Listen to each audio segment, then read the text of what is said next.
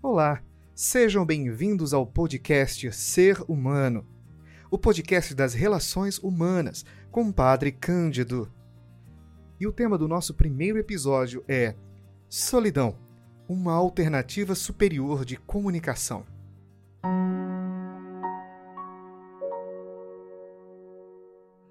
Alô, amigos e amigas. E você? Está de quarentena? O que é uma quarentena? Estar sozinho. Solidão é isolamento dos outros ou é a busca de uma melhor comunicação? Olha, solidão pode ser a conquista de uma melhor comunicação alternativa com as outras pessoas. O estar só, que não significa isolamento dos demais, pode conduzir-nos ao encontro com nós mesmos. E neste encontro, nós nos aperfeiçoamos para a comunicação com os demais, inclusive em formas que anteriormente nós desconhecíamos.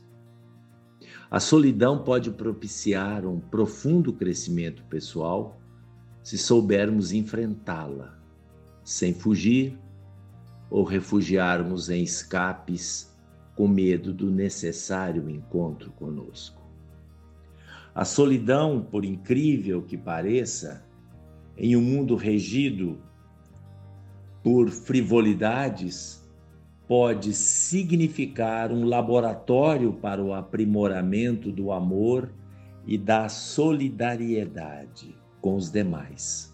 Os antigos anacoretas do deserto e os religiosos das atuais ordens de rigorosa observância, de solidão, de silêncio, eles não queriam nem querem fugir dos problemas do mundo, nem das pessoas. Mas o distanciamento lhes permitia e permite um envolvimento com a totalidade do ser, não com o indivíduo particular, mas com todos, incluindo o ser humano para o qual eles retornam com maior zelo em novas e sutis formas de comunicação.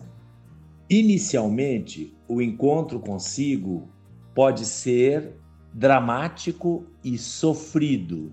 Percebemos uma casa desarrumada, precisando da fadiga de arrumá-la.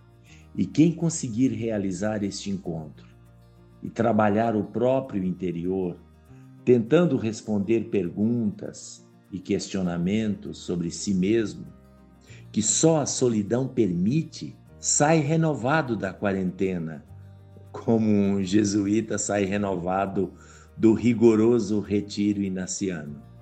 Portanto, aqueles que estão de quarentena, principalmente que estão mais sozinhos, vamos viver bem esta quarentena e sairemos dela renovados dando novas perspectivas a uma vida que, quem sabe, caminhava para a derrocada da falta de sentido.